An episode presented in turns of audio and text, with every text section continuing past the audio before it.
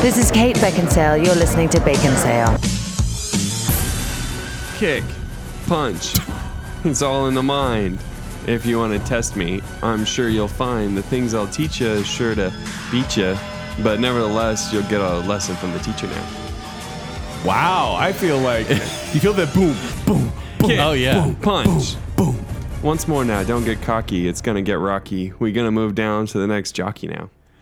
Bacon sale. Good job, Jake. That's Yay, good. Jacob! Yeah. Good job, Tommy Wiseau. Oh yeah, tell me what is punch. oh, hi. It's all in the mind.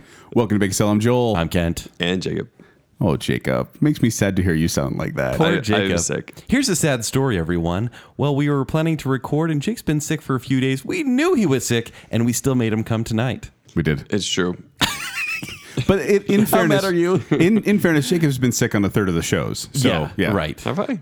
Yeah, There's some coughing, maybe. I, I think you've been ill. I, I Sniffles. Hmm. don't think you take care of g- good care of your body, bud.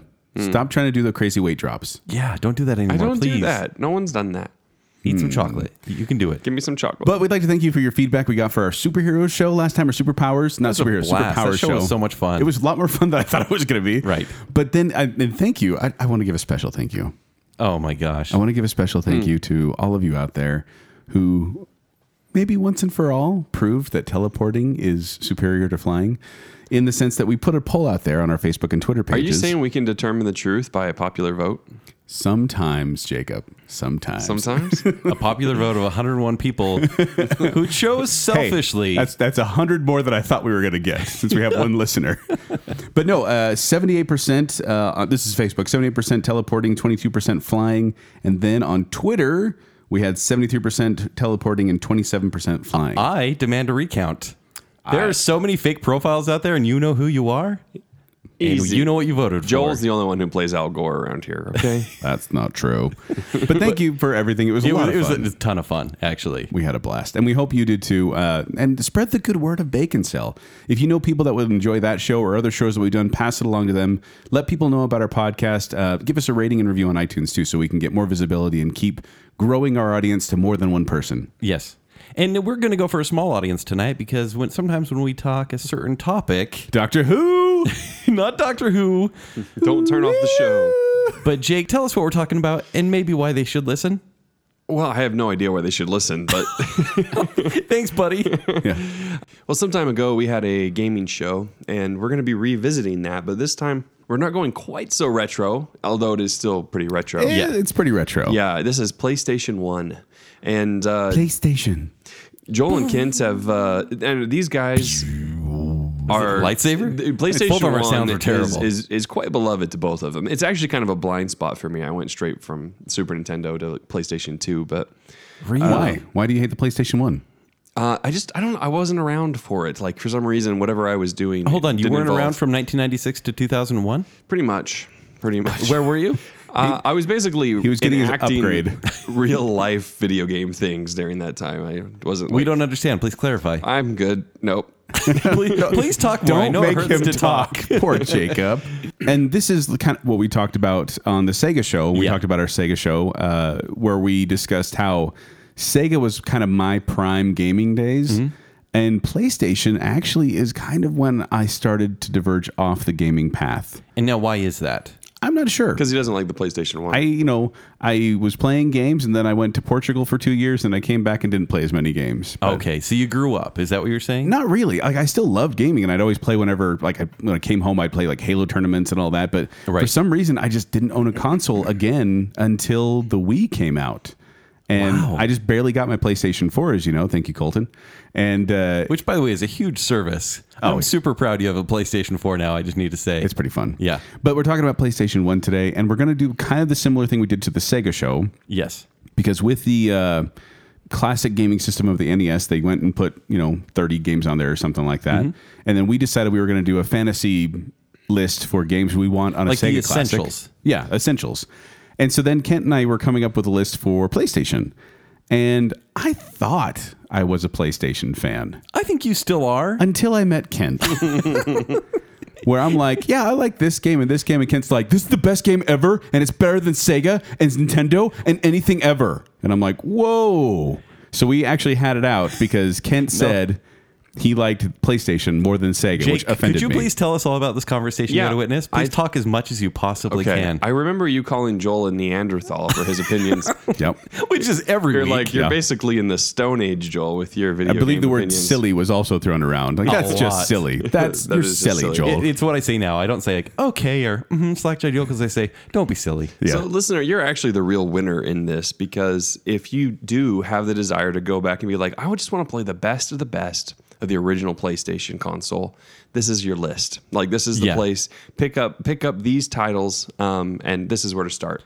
Now, can I give my history? Like Joel, I do want to hear more about your history with the PlayStation because we kind of did the same thing for Sega as well. okay. Although I'm going to say right now, you're going to have more history than I do. Well, I will, and it's not history I'm really proud of. I'm I'm about to You murdered a person for your PlayStation, didn't you? a similar crime. Okay. honestly, uh, well, okay. It was the summer of 1995, or actually fall of 1995. I think it was 97 is when I bought my PlayStation. I was 16 years old.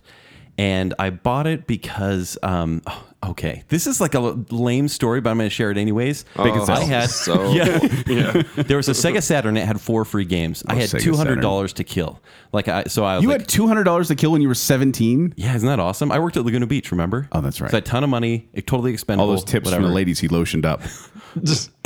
Would you please put some lotion on my back, Sonny? sure, lady. Here's five the, the hair on the shoulders. I mean, it was always kind of weird. so I had two hundred dollars. I saw Sega Saturn four free games. I saw the N sixty four, and it had Super Mario sixty four. And I said, "Man, that's obviously the best system." I've never been a Nintendo guy. But, you know, I I love the NES, but I was like, maybe I'm buying that. And I saw the PlayStation. I was like. Well, what? Who cares about a PlayStation? All I see on the PlayStation is a game called Twisted Metal and Jet Moto. I don't, I don't care about those games. And then I'm like, four free games on the Saturn. That's what I'm going to buy. And I talked to the clerk, and he's like, actually, the PlayStation is getting a lot of cool games. You may want to check it out. I know it doesn't really come with any free games except for this demo pack. Did this uh, co- worker have angel wings or something like that? Honestly, Because Sega Saturn? Ugh. exactly. I, would- tho- those would have been the only four games I would have bought. So I bought this thing over an N64, immediately regretted it Yeah. until about like the third day of playing it. And I, was like, if you got an N64, you'd probably still be fine with that decision. It would have yeah, I would have changed been like the Zelda, course of your whole Ocarina of life. Time, oh, and been one of those players. Everyone loves that game. Oh my except for I, gosh. I found the beauty of the PlayStation. I never stopped. And then this is where we get into uh, my friend's criminal past. So I, I have a friend, Jacob? and this he didn't friend know me yet. I know. This- when he says friend and criminal, I just think you. So th- this friend, he liked to um, burn PlayStation games. This was back in the days when Let him on fire, Joel. That's what he means. I got it. no, no you know, like burn CDs. It, games were on CDs at this point, Right. Lighter And fluid. He, Got it. Yep. He found a way to rip these PlayStation Wait. games How, could, how could you rip it? Like paper? and make copies. And then he started making all on a these copy copies machine. for himself. Yep, on a copy machine. Right. Then he ripped the copies. I see. this is going well. So a friend of mine used to burn these PlayStation games and go to like the video store and rent 10 games at a time. And then the, the cashier would be like, what, why would you need 10 games? You have to bring these back in two days. Like, oh no, I, I just love playing. You know, it's just so much fun. Burn all the games and then bring them back the Oh next day. Gosh. And so this, this friend of mine had like 200, 300 games. And then he came up with a brilliant idea with his friends to start selling these games online. Oh no. This was in 97, around the uh, early days of the internet. Wow. At least uh, for me using it when I used AOL. How quickly can you move product with a dial-up connection? Oh, honestly, right? Yeah. But it sold these for four dollars a piece. Games were forty dollars Oh my at that time, gosh, your friend and so was running th- a racket. This friend was selling $4. these This Kids, is don't so listen to cheap. Uncle Kent. Okay, this for is bad. four dollars a piece. And by the way, Sony should thank this person because yes, the, he may have sold games illegally, but he sold at least thirty play. He got thirty of his friends to buy PlayStations just so he can modify them and sell them the games. And so, um, Wow. I'm not proud of this friend of mine, uh, whoever he may be. He or she? Uh, no, it's a he. Okay. What does his name rhyme with? Mm. Trent? Okay. Doesn't that rhyme with your name? No. and then there's a further story that all has to do with my buddy actually interviewing for the NSA, and he's going to be the Air National Guard. And he was like, please don't tell him about the PlayStation games. Please don't tell him about the PlayStation Because games. they were going to call you as a reference. Because I was referenced. I was Ah. uh, background checked multiple times. And I was like, don't worry, I didn't. I Ring, mean, ring. I mean this- PlayStation this burning. friend didn't. so here's the thing my late 90s were all about the PlayStation. Like, I played these games all the time, and I really started to fall in love with RPGs, which is, I think this is when I became a certified geek Because before I was like, I like sports. I want to be in the NBA. And then I found I the thought you PlayStation. wanted to be a wrestler. You wanted to be in the E. WWE. The wrestling came after the PlayStation. And so something broke.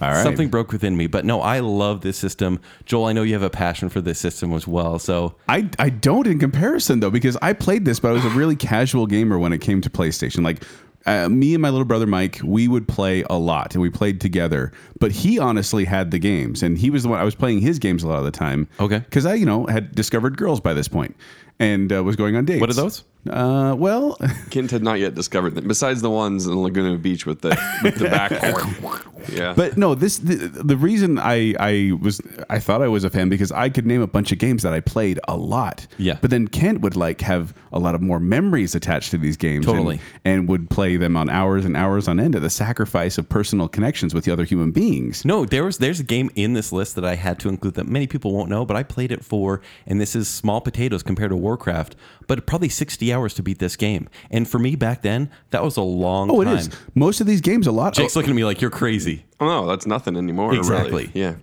But uh, no, that's the thing is like we talked about in the Sega show. A lot of those games back then were intended for one sit, uh, for one sitting of conquering it. Yes. meaning you're there for two to three hours and the game's over. And then PlayStation became 15 hours. Yeah, but even then, a lot of the games here they're about two to three hours, and then you start getting the bigger and bigger games and stuck Mm-hmm. Exactly. into those ones.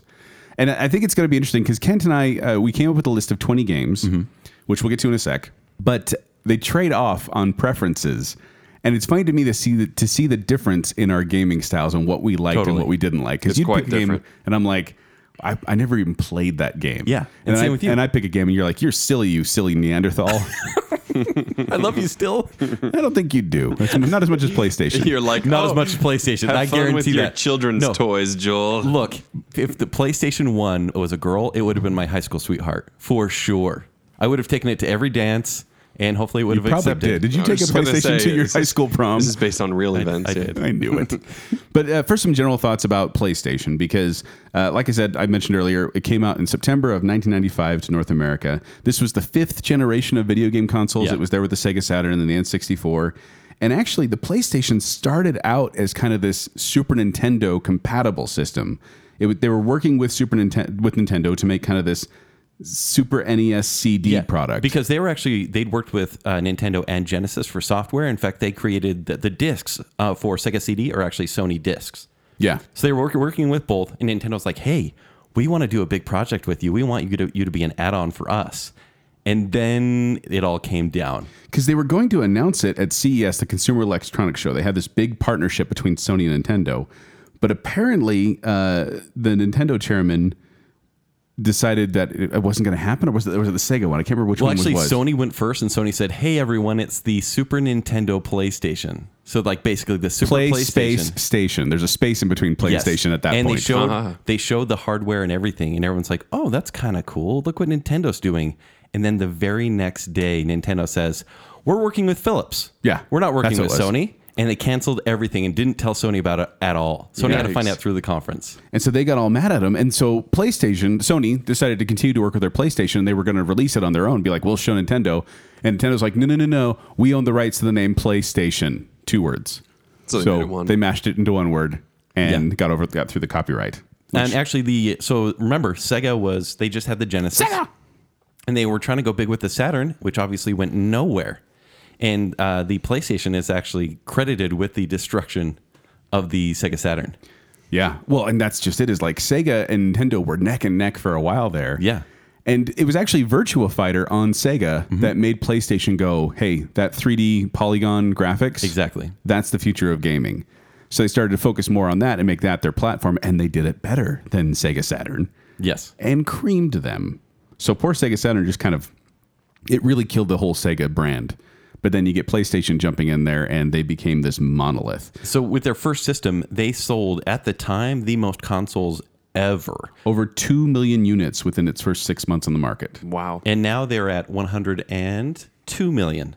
which is For They are- PlayStation 1? Yeah, PlayStation 1 has the fourth highest selling console number. Well, and then and I remember too that they marketed it as kind of this, like I said, an enter- I I mentioned this before, but PlayStation is more of an entertainment system because Yeah. you could play audio CDs on your Yes. PlayStation, which was like that's amazing. I can play CDs and play games. This box does everything. Right. One day I'll have a phone that can take pictures. No, but it was crazy because Nintendo they wanted to stick with the cartridges. They they were staying in the past. Whereas PlayStation, we they they wanted voice in their games. They wanted to play audio CDs. They wanted to go more entertainment, and they couldn't do DVDs yet, obviously. But it was just CDs. But it's a step forward that brought most software developers straight to them instead of Nintendo. Yeah. Now, uh, just putting it out there, uh, do you guys want to guess? Can you maybe you did the research? Maybe you didn't. Do you want to guess how many different titles uh, for PlayStation there have been created I have the number for PlayStation One? Yes, I'll Uh, go 250, higher, 450. much higher, No kidding. 800, much higher. 1800. Seven thousand nine hundred and eighteen Get out of here. worldwide. worldwide. Seven thousand titles. 7,918. That's not even real. I know it's. I only have That's like, 300. that's I- like Ken making the crap in his basement with his friend illegally. Yeah, but we only Like, made those, 300. Those don't count. And that, that does include software titles that weren't released here in the U.S., but still thousands and thousands of crazy? games. Seven thousand? Yeah, Yeah. And the the PlayStation did officially. If you were really a fan, you would have played all of them. I know That's true. In I'd still be playing. That's what we're going to be doing tonight. Uh, but no, the the PlayStation One did end around 2006. I want to say 2007. They stopped production. yeah, the last game to be produced for this system, specifically for the system, was FIFA Football 2005. And they did have some compilations after that. PlayStation with Two some- was out by then. And that's what Yeah. they do So essentially. they kept it going for a little bit, and then they, that was the last game they marketed, and then they sold their last their last PlayStation, I think, shortly after that, Mm-hmm. and then they moved on to the PlayStation Two. But let's get into the games, shall we? Indeed, we? should get this going. So once again, Kent and I will be going back and forth with our picks, and you can tell who picked it by the one who's primarily talking about it. So it's going to start with Kent, and we'll go back and forth and end with you, Joel. All right, our first one, and you could almost make this an entire compilation. In fact, many of these games have at least a trilogy on the original PlayStation. So So, we may mention the collection, but Sure, we're- but I- I'm I'm gonna call primarily it a focused on single one. one. game. Yeah, the first game that has to be mentioned, this one was a PlayStation original. Uh, eventually went to the Saturn as well, but this stayed a actually a first party PlayStation game for a couple sequels, and now it's on everything. It's Tomb Raider. Tomb Raider. How did I know you were going to pick Tomb Raider, Kent? What do you mean? I haven't talked about Tomb Raider this year at all. a couple times you have talked about Tomb Raider and I- her polygons. oh, there's only a few polygons, Stop. one or two. Stop. So Tomb Raider was developed by Eidos Games, uh, came out in 1996, and so it was pretty early in the PlayStation's life, actually. And for these games, Joel, Mm-hmm. and feel free to jump in any time, but I I went and uh, transcribed the back covers of each game. You know how like the back of movies will Right. advertise the summary in a certain way. I did the same for gaming. okay. So some of these are a little bit too long, and some are just not very descriptive. So we're gonna have to talk about the story afterwards. All right. But this one says, sometimes a killer body just isn't enough. Wow. Bacon sale. These these were different Wait, times. that's not, a, that's not a summary. That's a tagline. but it's climb, swim, and backflip your way through a maze of cryptic death traps so realistic you can practically smell the decaying flesh. Which is funny because when you look at it nowadays, Bacon awful. sale. Like I actually just watched a video the other day. It was a React video, and they played the original Tomb Raider versus the brand, the newest Tomb Raider. Right. And the people, the kids that were playing, because they had like teenagers playing it, were just just grossed out by how bad the graphics were in the original. It's Tomb almost Raider. hard to play at this point. They're like, I can't tell where the wall ends and the floor begins. Yeah. But at the time, it was It was so- polygons. it yeah, was at the time, it was realistic, super realistic and hot. 3D, So family friendly. Unload an arsenal of lethal firepower on any wild dog, giant lizard, or bloodthirsty mercenary that gets in your way. Wild dog? Is that a thing? Oh yeah. Okay. I had to speak Oh in yeah, that you voice for shoot, some you shoot reason. dogs in that game. And dinosaurs and gorillas and bears. Yeah, and, the That's dinosaur. why you were living out your fantasies. shooting dogs. Oh no. But in this game, so you go to ancient Rome, the Incan ruins, Egyptian pyramids, and lost city of Atlantis. Like All they the almost- first one? All in the first one. Okay. It's kind of strange. Like they're like, maybe this is the only game we're, we're gonna make. In fact, Eidos was actually going bankrupt when they made this game, and this one Eidos just is the game developer. yeah, and they and then this game took off and had two more sequels on the PlayStation One. Actually, I got a couple more here that I was looking at. So they had Tomb Raider 1997, Tomb Raider 2, 1998, Tomb Raider 3, 1999, to- Tomb Raider Last Revelation 2000, and Tomb Raider Chronicles 2001. So those All were on the PlayStation One. PlayStation 1, but those, those last couple were seemed like compilation ones. Well, the last one does, the Tomb Raider Chronicles. And what they did is they usually had a successful game like on this one, and then the team was like, "Well, that made so much money." In fact, this one sold eight million copies. It's the fourth best Wow. PlayStation seller of all time. Yeah, fourth best. It's insane. But I do want to say, fun fact here: so Lara Croft was a phenomenon back then. Yeah. I mean, it's really hard to remember because you don't maybe we don't want to. Well, I mean, the video game industry was primarily dominated by male Italian plumbers at the time, and to have a female protagonist who Right. wasn't Italian and didn't do any plumbing was revolutionary. That is revolutionary. so she was the spokesman for Timberland shoes, and also U2 used her in their Pop Mart tour for Really? Hmm. advertising. Yeah, kind of strange, right? I do want to say this. Um, I'm going to be um, very discreet about it, but Laura's outlandish proportions were because a developer actually adjusted the slider too far. As far as the her proportion feet. slider, sure. Yep. And then the publisher of the game saw the On, results. on, oh, on the on the the twin guns that she carries. yes, the twin guns Yes, that she carries. Wow, the, Joel. the two handguns. that she carries well. Uh, he adjusted the slider too much, and then try to pull it back. Kent pulls it right back in. he did this on accident, almost as like as a joke. The publisher saw it and said, "Yep, that's our mascot. That's the character." And he was like, the developer was like, "No, no, no," but it it stayed that Hmm. way. And so that's Lara Croft we know, which has now changed. Obviously, if you see if you've seen the recent games, but she was known for that. So, anyways, uh, Tomb Raider I think is an essential PlayStation game. I agree. All right. Now I got Spyro, the Spyro collection. Which, if you don't know Spyro, he's a dragon, and he helps other dragons get free from rocks. He's a purple dragon, which they, they were going to make him green, like a green dra- dragon should That's be. no fun. But they were worried that he would blend in with the grass, so they made him purple to kind of make him pop. Okay. Ken, you want to read the background of this one, or the, the the back cover of this one? Meet Spyro the Dragon. He's a feisty little flame spouting dragon on a gigantic go anywhere 3D fantasy adventure. Uh, Well, and that's exactly the tone of the game. Like you imagine this kind of magical fantasy realm, but it's like, hey guys, I'm Spyro. Yeah. And then like the bad guys, nasty Nork. Yeah. He's half half gnome, half orc.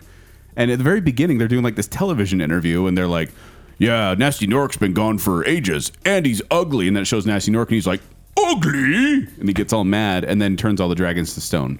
And it's up to Spyro to go around and save them. Save the adult dragons, and he's a tiny baby dragon. Yeah. And I, I I didn't play this one that much, but this thing sold five million copies worldwide. Wow. This was a big popular game, and, and they had so uh, Spyro, uh, the original Spyro came out in 1998. Then they had Spyro 2, Ripto's Revenge in 1999, and then Spyro Year of the Dragon in 2000. And was the gameplay fun on this guy? I, I never played this one. It, it is. I mean, it's it's one of those kind of uh, what's the word I'm looking for? Like third person, slightly overhead, Yes. following Spyro around, and he, he goes and he blows fire on certain animals to, to kill them, quote unquote. Or he can headbutt. They turn into butterflies, or he can headbutt someone. No, actually, this is the kind. This was game I feel like was made for kids because the difficulty is not hard, and there's so many like flat lands. Mm-hmm. The kids can just basically push forward on their controller and run around forever. it- it's uh, kind of an open world game. Yeah. Which was, you know, not normal then because developers only had finite, you know, pixels Resources, to work sure. with. But they made this one much more open, and so you can goof around and fly around, and it's it's fun. It's a fun game. Uh, I do think it's wrong that he eats butterflies to regain health, but that's just my messed feeling on up. butterflies. But uh, this one, Defender of butterflies, huh? defender of butterflies. But this one I felt like was one that a lot of people would want on there, even if we didn't really play it as much. Did you play it that much, Kent? I did because I played it with my nephews and they loved the game, and I'd be like, "Oh, play that one." I had every game, so I had every this game and its sequels. I guess that's true. No, but um, actually, Did you have seven thousand of them? no. Then you I- didn't have every game. You're right. I'm holding. I'm holding that fact. So actually, Crash Bandicoot had a collection that came out last year with the three original games remastered for HD, Mm-hmm. and everyone was at, then asking for Spyro because Spyro was like the secondary mascot to Sony, Right. At the time, and it's now gone to every system. But that was it was made by Insomniac Games. Well- and that was quintessential to PlayStation, and now they are making a collection in HD for the PlayStation 4. Well, and another unique thing about Spyro was the replay- replayability factor. Oh. Yes. Because once you got all the way through the game, you would actually you could start over and then play in any world or realm and get like different eggs and gems and kind of get that build up your score like kind of like those what are they called side quests. Yes. And then once you got hundred percent, you got an, a bonus level once you finally accomplished all those. So replayability was definitely good on this one, and it's a fun kid game. It's a fun family game. Right. Spyro, play it.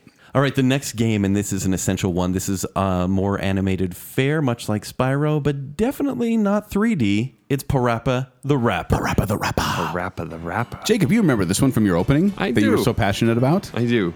Joel, when did this one come out? 1997. 97. So still pretty early in, in Sony's life. In fact, this one became another kind of mascot for the system. Yeah, they, they really couldn't land on one for a while there, I feel like. They were kind of just jumping around like, this is our mascot. Uh, no, this is our mascot. And then they found one with one that we're going to talk about in a little bit. We'll get there.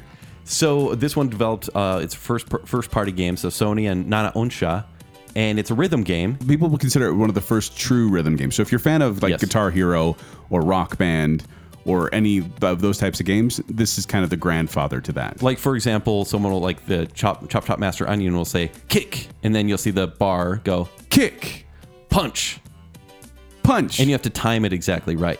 and then you advance through the and levels. there's a rhythm. Like once you get the rhythm down, it's fun. But I also played with a lot of people who had no rhythm, and they'd just be like kick, kick, and I'm like, no, No. you're ruining the rhythm of the song, man.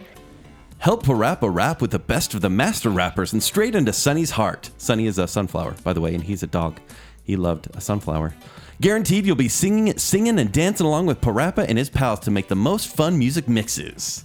This one sold 1.4 million copies, which for a rhythm game is pretty good at the time. Well, especially since he's like he's like a paper cutout of a dog. Like the, the graphics were a joke. It, wa- it were a really was joke. tongue in cheek. yes. Eh, But it was the rhythm aspect, the rhythm game part. People were like, "Oh, that's fun. That's a fun way to play." Yeah, so this one actually got two sequels. One's called Um Jammer Lammy, and then there was a Parappa 2 as well. They never quite captured the, the, the magic that was in the first game, but it is an essential Sony game. Next keep up, going. we have Marvel superheroes. Dun-dun-dun, dun-dun-dun, dun-dun-dun-dun. So, Marvel superheroes released in 1997, developed by Capcom. This was, uh, I mean, a hugely popular arcade game that came to the to the PlayStation. And man alive, I loved this game. Is this like a precursor to Marvel versus Capcom? Yes, Okay. Yes. Because when you said this, I'm like, is So that it's like just a straight fighting game? I thought it was Yeah. a platformer Okay. for some reason. Well, and uh, here's this is the thing, guys. I'm going to tell you the story of this game, uh, and essentially, it's Thanos is looking for the Infinity Gems. Get out of here. Yeah, this is a revolutionary story. Not, not many people have heard this, but Thanos is a character from Marvel. He's looking for these Infinity Gems, No one knows about this guy. and they're fighting to stop Thanos from a, from getting all these Infinity Gems. This sounds very familiar nowadays, but back then in 1997, this was underground. Yeah. But as you fought, like it really, you were playing with these characters. It felt like you were you were playing a cartoon essentially because the, the animation was very smooth. Yeah. and it was a lot of fun. You could play as Wolverine, Spider Man, The Incredible Hulk, Captain America, Iron Man, Psylocke, Shumagorath, Shumagorath. Yeah. Blackheart, Juggernaut, or Magneto. There's two there that I wasn't quite sure about. Oh, Shumagorath was one of my favorite par- par- characters to play with. I- What's Shumagorath? He's like this octopus character with a single eye, but I loved it because when he got his, because you, you'd play, and if you got an infinity gem, you could power up. Okay. Uh, power up, and oh, there were so many different. Like it was one of the ones that had little vocal cues in it. But one of the things is when you get the the level up with him, you can grab people and take them to the chaos dimension, and he'd like spin around them, and like they'd be in this weird dimension for a bit, and they'd fall down. But it was a great move Marvel will probably have a standalone with that guy soon. pretty soon. But this uh, this game was loosely based on the Infinity Stage Gauntlet four. storyline of the Marvel Right, phase universe. four. Mar- phase four, yeah. Yeah. Uh, but this one was also one where you can get combo attacks. Uh, like I said, power ups. This was just a fun, fun game to play, and it was funny because they actually did some market research uh, to determine what characters they should include. And the most popular that the ones they made sure to include were Wolverine, Juggernaut, Magneto, and Psylocke. Yeah. Which I was like, Psylocke? Well, they Really? needed a lady, and I guess Psylocke was their one. But I mean, there's Storm, there's Rogue. Yeah. But this one was just fun. Like me and my brother would play this all the time They couldn't and get use mad Phoenix at each for other that? all the time. Right.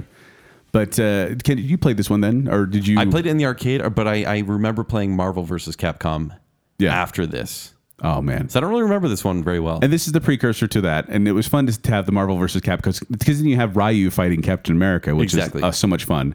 This was just straight Marvel, but it was straight up one of the best fighting games ever on the PlayStation. it's kind of crazy they can't reproduce that success now because you look at a game like Injustice, Yeah. which is doing so well, but this kind of sounds like a uh, early Injustice. Yeah. if you could like take them to the Chaos Dimension or whatnot, you know, Yes. have these secret moves. Well, and yeah, the secret moves, the combos, it, it was all also very uh, PG, like very cartoony. Okay. Whereas Injustice definitely is much more dark, but I guess Marvel versus DC in that regard. Yeah, there you go. Yeah, Marvel superheroes. Look it up. Have some fun. Dang, I want to buy this one. Kids, do you know any good uh, fighter games on the PlayStation 1? In fact, I have one. You do? And there's going to be a few fighting games on this list because fighting games were just, I mean, after Mortal Kombat and Street Fighter for the Genesis Super Nintendo, fighting games just seriously took off because they could actually port actual arcade games onto systems. Yeah, because they, they didn't have the technology before with the cartridges, but now with PlayStation, Yes. they could. And in fact, Kent's about to talk about the number two best-selling PlayStation game of all time. Isn't Oh, it number two. Number two? Wow. And my choice is. Oh wait, no, no, I lied. Sorry, second best fighting game, Okay. But it did fourth sell. best PlayStation game uh, Okay. overall. It did sell 8 million copies. It's Tekken three. Not Eight- Tekken. Eight million, still a lot for PlayStation. or Tekken one. Two. yeah. Yeah. Actually, so Tekken and Tekken Two, I played those. They were they were I played fine. I played Tekken 2 more than Tekken 3. Oh, you did? Yeah, like I- when I was looking them up, I was like, "Oh, it was Tekken 2 I played all the time." Joel, you let me down. What does Tekken mean? You haven't told us. Why- Tekken? Yeah. Uh, it's King of the actually Iron it's Fist. it's uh, Neket backwards. Oh. I have no idea what Tekken means. Jacob's naked, naked. No, family friendly. Looking it up now. we No one can't can talk see about it. anything. It's a podcast. Yeah, they don't know I'm on a park bench. Oh, it means Iron Fist. Yeah, King of the Iron Fist. Huh, it's Japanese. Yeah. Kent totally won that. Actually, he knew. So the back cover That's says, weird. How did you know that? this is one of my favorite games. I love Wow. Tekken 3. On the back cover, it says, Once again, fate brings together those who heed the call. That's all it says. So this game is your typical fighters, right? They're all copycats of like Street Fighter or Mortal Kombat, but Yeah. they're just, they look much better in this game. In fact, Well, it's more of a 3D look. Like Totally. Mm-hmm. Even Marvel, Mar- um, uh, Marvel superheroes, it's flat 2D animation. Whereas this was like the camera would move, the people were 3D. Yeah. they flopped around when you kicked them out of the ring. Totally. And so there was like a Bruce Lee type character. There was a a white guy with a giant flat top that was a copycat of Guile, essentially. There was a wrestler with a cheetah mask or a puma mask. Yeah, but they didn't have any super moves. Like like no. The game actually isn't about super moves and more it's more about combos and countering. Which is why I feel like it's the true fighter. In fact, I, I No still overkill. Did on you see that defenses Uh-huh. pop up Yeah, real I quick? did. This game's actually not about that stuff. It's not about super moves, Joel, or fatalities. It's actually about real fighting. I don't know if you ever heard of it. And there is a Show uh, you real fighting. There's a dinosaur you can play as that you can box with, and you can fight as a giant robot or a tree that mimics other people's fighting abilities. I am Groot. So it's really a realistic game, obviously. All right. So Tekken three. Why'd you pick that one? I, I played this game all the time. It's still probably my favorite fighting game of all time. And there's like Tekken Over 8 at Street this Fighter? point. Over Mortal Kombat two? yeah, actually, That's disgusting. I know. I'm really sorry. Even over That's strange. Injustice. That's disgusting. I know. I love this game so much. And there's this cheap fighter named Eddie Gordo. Everyone who has played this game knows Eddie Gordo. He does capoeira, and everyone hate everyone knows and hates capoeira because of this game. And all he does is just do like somersaults and spins on the ground. Capoeira. Capoeira. Yep. Capoeira. That. But I love this game. I put so many hours into it, and it's just a simple fighting game. But this was a great sleepover game. What? What? What? I said simple, like you said. Oh, don't be silly. Okay. but I love this game. In fact, I wish my PlayStation 1 still worked and I would play this game right now. Get your buddy to build you one. to My buddy? Yeah, get him to, to hack your PlayStation 4 to put a PlayStation 1 on there. That was me. I know it. Come on, do it. I'll do it then. I'll, fine, I'll do it. Oh, hear that FBI? I got him to confess. Oh, no, no. it was Kent. Joel, looks like our next one's uh, written by Joseph Conrad. Actually, I was very disappointed when I found out that uh, the book Heart of Darkness had nothing to do with the PlayStation game Heart Ah. of Darkness.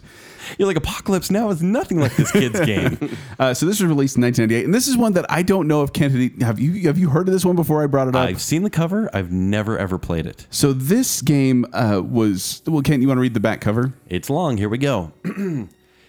Hidden away in the heart of darkness lies a terrifying world. A world ruled by the master of darkness, whose cruel and absolute power leads an army of emaciated devils.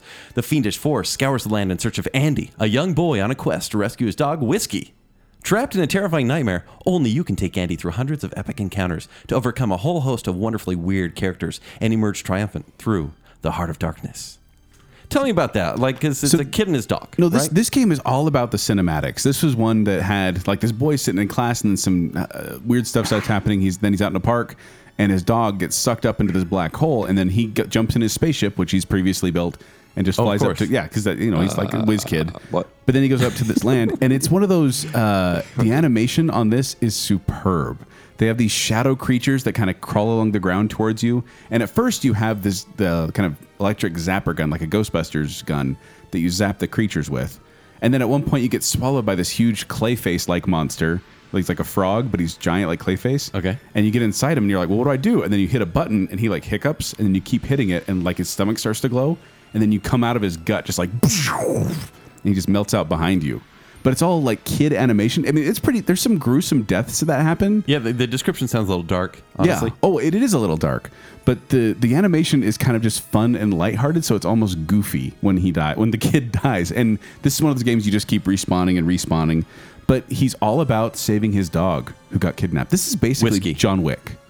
So Wow, I, I love it now. Yeah. So was this Mikey's game? Because I want to know how you, how you actually started playing this one. No, this is one that I- I see. I'm I'm big on the story games, Mm-hmm. like these kind of. Uh, this was a side-scrolling game, Okay. but it was it had the cinematics in it. But this was actually one of the first games because you know when you whenever you conquer a game and it's like. Well, I remember we I conquered Die Hard, the Die Hard trilogy. Yeah. we went through. Me and my friend Dan went through like tons of hours of trying to conquer that game. We get to the end and it's like, well done, and then the credits roll, and I'm That's like, it. that's terrible. This one came with a pack of 3D glasses, and once you conquered the game, if you conquered it with you know in the right way, that you would put on the 3D glasses, and then you get to see a bonus cinematic in 3D using the 3D glasses. What? Now, granted, this is 1998 technology, so it was red and blue 3D glasses, but it was Still, still that's way cool. it was, and it gave me something to kind of look forward to to to, to conquering a game.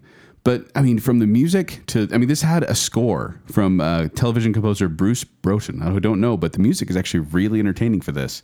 But it's it's like you're playing a children's sci-fi fantasy movie. And I thought just I thought the animation was very clever. I thought it was creepy but fun at the same time. And it's it's uh, it's one of those games you kind of have to figure out the puzzles as you go along. Like it's not just you don't just you're not just killing things. You have to figure out how to make certain things do what you want in order to get moved to the next level. But overall, this is just a fun game. If you haven't seen it or if you haven't played it, I recommend at least looking it up just so you can see the style of animation because it's very entertaining to look at. So you talk about music, and I do think we need to mention uh, the music in these games because we play 8-bit music at the end of our shows and everything, but we talk about the 8-bit and 16-bit music tracks because that's all they could do. At this point, you had CDs, Mm-hmm. and they could do full symphony uh, soundtracks. Symphony of the Nights. Well, hey, that will come. We'll get there. But you had full scores for these games, and it was orchestras there was- performing these. Well, even like the vocals, like there was Yes. actual noise instead of being like uh, Brazil from Street Fighter Two. Yeah. You actually get people saying things like "level up." Yeah, exactly. Or like full on people speaking. As far as the scores in these games, this is where it got serious. This is where we could do more. And we're going to get a little more into that, especially with this next game, which I'm sure you haven't played. No, I haven't even heard of this one. It's called Xenogears I remember this one by name only, but and, and maybe the cover. Xenogears was made by Squaresoft in 1998. This was one of the RPGs I played after the Final Fantasy series because I was really Hmm. craving uh, RPGs, and RPGs is role playing game. And I don't mean like the massively multiplayer online games where it's just open world. You mean rolling the die and being a Exactly. cleric and E- Exactly, Yeah. with the, the, the game master and whatnot. Yeah. But RPG is basically, I mean, so many games use this element now, but you're a character. It was usually turn based fighting. You know, the boring stuff where it's like Yeah. fight, magic, defend, run. you hit them, then you gotta wait for them to hit you, and then you hit them, and you gotta wait for and them to I hit you. hated these kind of games growing up. I Why'd made, you put this one on the list? I made fun of kids that played these games. Like I was, I was kind of a bully. I'm like, oh really? Oh, you got the fire sword? Real cool. That's awesome. And then I played them, and I, I was and broken. became them. I became them for real. And Xenogears That's why he does turn-based dating. Oh, I throw compliment. It is rejected. Hey, we've already done that show, and yes, I failed Ah! I was gonna say we miserably. did have that show. That's true.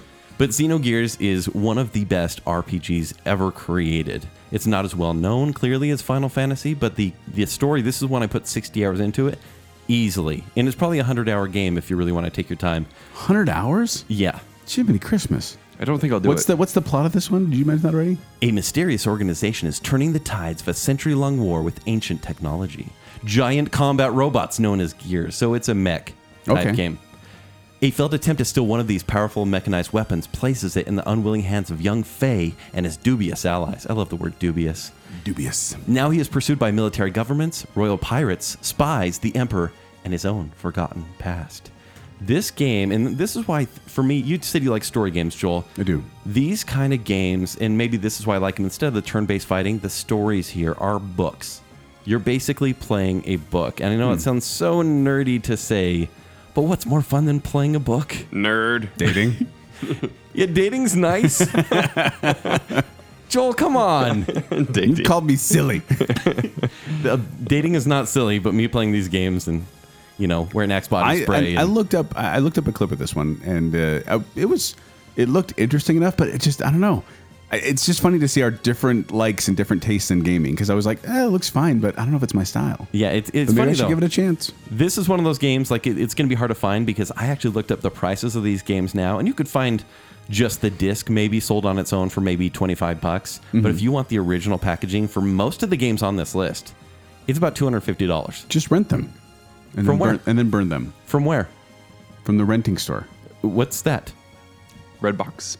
Redbox for PlayStation One games? Yeah, they have it. They have, now. they have one in the corner over there. You didn't Yeah. see it. Oh, Yeah, really? it's There's some there. old school games that you can Yeah. get. Yep. Dreamcast. Yeah, you, can- you have to go games? there at midnight and bury something in the crossroads, and then the red box will appear. Don't say that because I'll do it. That'd be awesome. Offer a sacrifice. Yeah, no, you have to put a, a Sega Saturn in the ground and bury it, and then a PlayStation One red box will appear. I will so do that because you can buy a Sega Saturn for way cheap at this point. Yeah, probably so. But I love this game because it really just seems like, hey, I'm going to take down the government, and then like any RPG, you realize you're the chosen one. FBI, and did you hear that? Hmm. Nothing. what? Nothing. No. Oh no. Oh no. The FBI, don't listen, please. It was a friend of mine. He didn't know. He was young. Right. You want to take down the government? You just said that. No, this character. You said it sounded really fun. I'm going to take down the government. So this character. But here's the thing. This game actually becomes like this religious story, and it's almost like so mature. And I don't like mature like in terms of content. But it treats its audience with respect and saying, "Here's this widespread story that you were like honestly going to just year twenty years after thinking about because it's that smart." Even though the graphics weren't super great. In fact, we should mention that the PlayStation, uh, the PlayStation One, was 32 bit, Yes, which was revolutionary at the time. and it dominated the N64, which was twice the graphics. yeah. So I, I just thought that was pretty interesting because it was only just barely better than the Super Nintendo or Sega Genesis, but the games they had created and then the hardware became just monumental. Mm-hmm. So Xenogears, um, actually, so fun fact about this one, Famitsu, which is a Japanese magazine which has been around for 40, 50 years, gave Xenogears the 16th best game of all time. And then readers of IGN gave it number 28 in 2008. So this one really is, it's a cult game, but people love it, including me. Join a cult, plague Xenogears. Are you satisfied with your Take down the government. with your uh, montage of love for Xenogears now? You feel good? I Uh, feel like I'm Have gonna you write a got it? love letter real quick to him, but I'll be playing the music in the background. I That'll feel do enough. a little bit at a disservice because I feel like I have to talk about these games as much as Kent talks about his games. You don't. Thank you. You don't. Okay. I'll let you off the hook for Thank that. you, Jacob.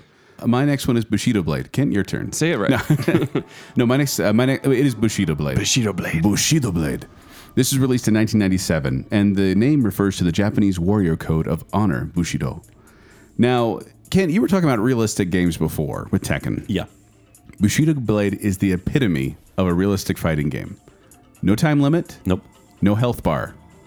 If you hit someone in the right place, like one of the vital organs, they will die. Well, it's almost like fencing, right? Because you both have swords. You both have well, it's not just swords. They have well, they have different types of swords. They have a katana, they have a nodashi, a long sword, a saber, a broadsword, a naginata, a rapier, and a sledgehammer. What'd you call me?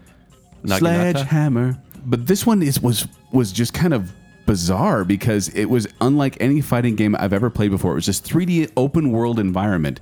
You could just run away from your opponent if you wanted to. But if you get the right hit, you could disable an arm, or you could hit him in the leg, and they would be like uh, they'd be crawling, trying to hit you back. Like this was one of those games that really kind of felt realistic and was weird because of it. Like it was just so fun to play. And I don't know this for sure. My little brother brought this up. I may have not even played the. I may have not bought the entire game. It might have been on a sample CD that we Mm-hmm. Yeah, had. the demo disc. Yeah. Yes. And I remember playing it all the time on there and thinking this game is really cool, but I don't think we ever bought it. Now that I think about it, but it, it was a very difficult game to play. Meaning this wasn't one where you could do half circle, forward, back, punch, No. punch, kick, and then you do a combo. You had to be in the right stance with the right weapon because each player, each of the characters, had a weapon that they were best at. And if you had the right weapon and you were in the right stance, you could do the right move. Otherwise, it was kind of you, know, you could still fight, And it but was kind of wasn't a as powerful. slow moving game as well. Like you had to pull your sword back and then Oh, yeah. jab him at the right time. Well, and also it, it- the soundtrack was very minimal. Yeah. like it was kind of like you mostly just hear trees in the bamboo forest, and it was it was really fun though. Like it, I, I think the reason I put this on here because it was one that stuck out in my mind is that game is really different from a lot of these other games. So I chose Bushido Blade. Oh, one more thing, if you uh, did a tactic that was considered dishonorable. Which would be um, what? Striking a foe in the back, throwing dust in their eyes, or attacking while they bow at the start of fights, you'd be penalized. Ooh. Yeah. There's no honor in that. There is no. There's no honor. And you could you could be first person too. Like you could it's third person like a fighting game, but you could actually be first person and put yourself right in the fighting position and fight the game. Really? Yeah, it was much more difficult because I kept getting like lost about where the person is, and then they'd stab me. Good call. The next game on the list is my favorite racer, and I say my because we may talk about another one. And for Kent's uh, benefit, this is the number one best-selling Sega or PlayStation game of all time. Yes, this is- 9.4 million copies. Yeah, This is Gran Turismo 2, Hmm. uh, developed by Sony and Polyph- Polyphony. Wait, wait. Gran Turismo was the best selling. Gran number two is the third best selling. Okay. Yeah. How much did the first one sell? Well, I'd have to look it up.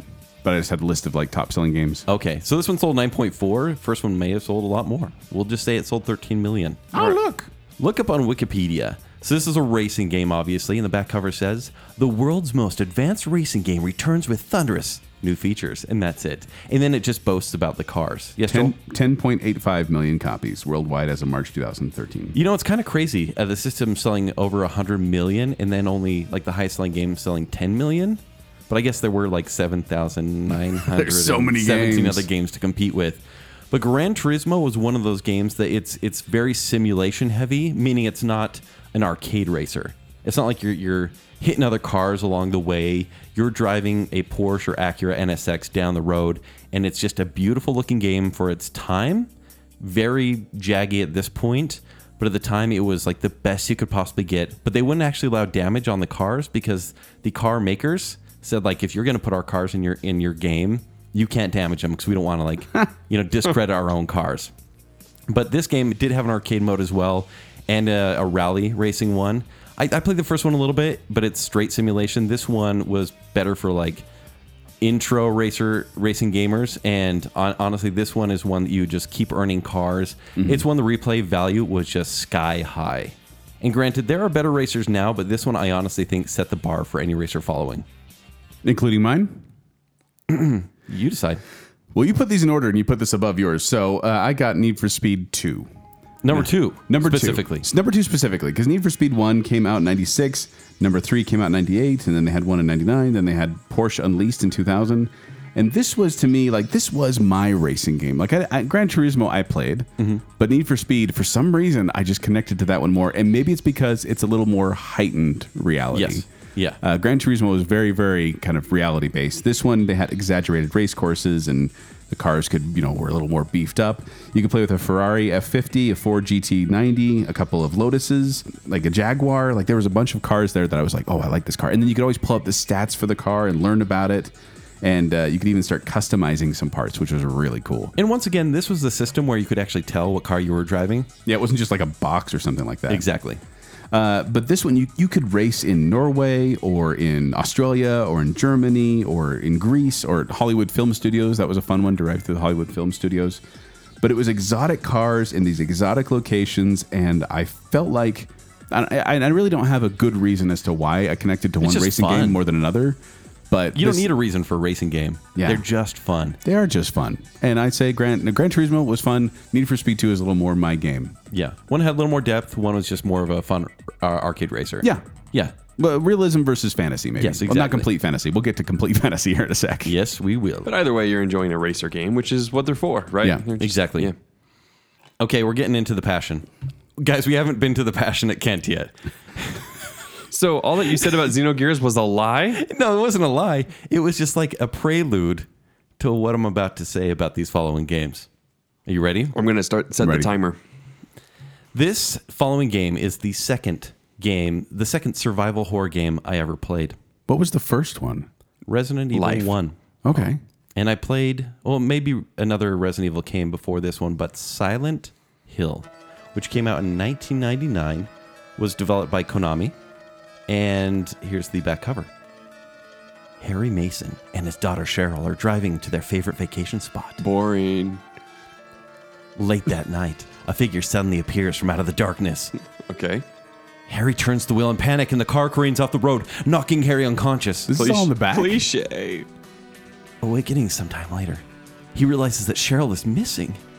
Stumbling out of the wreckage, he heads towards a small town. What font size was this in on the back cover? A Silent Hill. This is Arial HD uh, Size 7. Okay. And then he found her. All beat. those font nerds out there are like, no, it's not. It's Helvetica. It is Helvetica. Then he- Eleven. Then he found her being eaten by cannibals later. Is that what happened? The funny thing about Silent Hill to me is that the the developers actually used fog and darkness to cover up poor graphics. Yes. There's a lot of fog and a lot of darkness. In fact, Because- most of the game you're yeah. walking around with nothing but a flashlight. Yeah, these games the fra- frame rates couldn't go very high, so they covered the whole town in fog, and it was very clever because it made the whole thing creepy, especially when little Mm-hmm. midget children are chasing you with knives. Little midget children. Man, Yes, that's no, like- extra that's- short. that's very small. That's very short. You are in an elementary, and all of a sudden, midget children come after you with knives. I don't think that's the politically correct term. they probably have a name for them in the game. Little people, children. sure.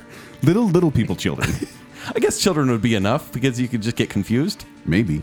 But this is one of those games that you know in other in other of these uh, survival horror games, you were like the mercenary or the you know the the cop or something like that. And this one, you're just a dude with a flashlight. You're dude with flashlight and a radio. This game has some of the worst dialogue and voice acting of all time. really it's that bad. Watch some videos. It's amazing. Okay. Huh?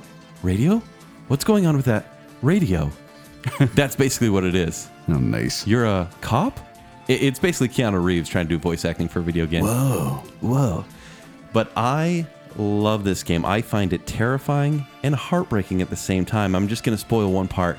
You go to a hospital. And by the way, eh, there's some Silent Hill movies and they're just terrible, right? right. And you may most have- video game movies are. like, uh, most, yeah, you're right. Most of them. Mm-hmm. In fact, mo yeah, we've talked about this before. We have. But you've probably seen the visual of the nurses without like covered faces. Yes. Or no faces, and they have like scalpels, and Yeah. they they move like s- like those ghosts, like kind of really staticky and everything, and they try to stab you. That's from this game.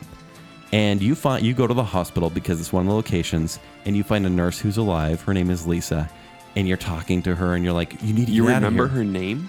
Lisa. This is my her childhood. name is Lisa. So you're talking to her, and she's locked in this room. And you're like, Lisa, you need to get out of here. The- There's something going on with this town. Run, I'm Lisa, not sure what run." it is, even though you're surrounded by I monsters, love you, right? Lisa. And then all of a sudden, like you- she's like, "Okay, go get the key." You go get the key, and you come back, and you finally walk in the room, and then all of a sudden, Lisa's face just starts bleeding. Oh, no. And turning zombified like Poor everything else in Lisa. Silent Hill, and she dies right in front of you and becomes hellish like this town. Hmm. And that's what's so scary about this game is because it's a normal foggy town, and then all of a sudden you hear the siren go, "Brrrr," and then all of a sudden you go to like the seventh circle of hell and it is terrifying. Graphics are terrible, but the reason this game is so scary is because you don't have a machine gun. You're a guy with a flashlight and maybe two bullets. Silent Hill. Do you have a gun or just the two bullets and you throw them at people? You, you uh, put them in your mouth and you spit them. ah, like UHF. exactly. This game still terrifies me, and it is not as good as the sequel, which is on PlayStation 2, which hopefully we'll talk about another time. But still, this series, like Silent Hills, which is the PT demo. Have you, yeah, I had Yeah, you yeah, play PT remember- last week, yeah, you right? did. That was meant to be the follow up for Silent Hill. And I really wish it were because I love the mythology of this this town of Silent Hill. Right? So good. All right, Joel, told us about Oddworld Abe Yosby's Odyssey. yeah, good call. Oddworld: Abe's Odyssey, released in 1997. Uh, this is actually very this, and this is when we're, once again I was talking to my brother Mike about this. Hey, Mike, what's up? And we were discussing whether we played this on the PlayStation or whether we played this on the computer Okay. because we may have done both. But I'm trying to remember which one we played it mostly on. But this is about a, a creature named Abe, who's a Mudokon, Don't call him that. He's a nice guy. and he's a slave at Rupture Farm's meat processing factory. And they make all sorts of these different types of pies there, but they're running out of supply. And then Abe, who's a janitor, I believe, goes in the back room and discovers that their next plan is to use his race of people, the Mudokons, as their next food. Yeah, his tagline says Savior or Salami. Well, that's that. That's a good way to kind of represent this game because it's got this weird tongue-in-cheek humor to it. This is the animation once again is very similar. Uh, it's actually a little better than It's a uh, really good animation. Heart of Darkness. Yes. but it's you're this creature in this weird world, and there's all these odd other creatures that you have to deal with, like uh, what are they called? Sligs and scrabs and paramites. But uh, it's just one of those weird, fun games where you're this little Abe guy who's just like, wait, wait. Like he, that's what he says to people when he has to save people because he has to go and save all the other slaves and free them from the meat factory before they become meat pies. And he discovers that he has this ability to do mind control because there's these sligs that run around. They're kind of these squid looking creatures that walk on two legs and carry guns and have a mask. Yeah. And you can mind control them and then use them to, to kind of go around and kill the other people so you can get past the level.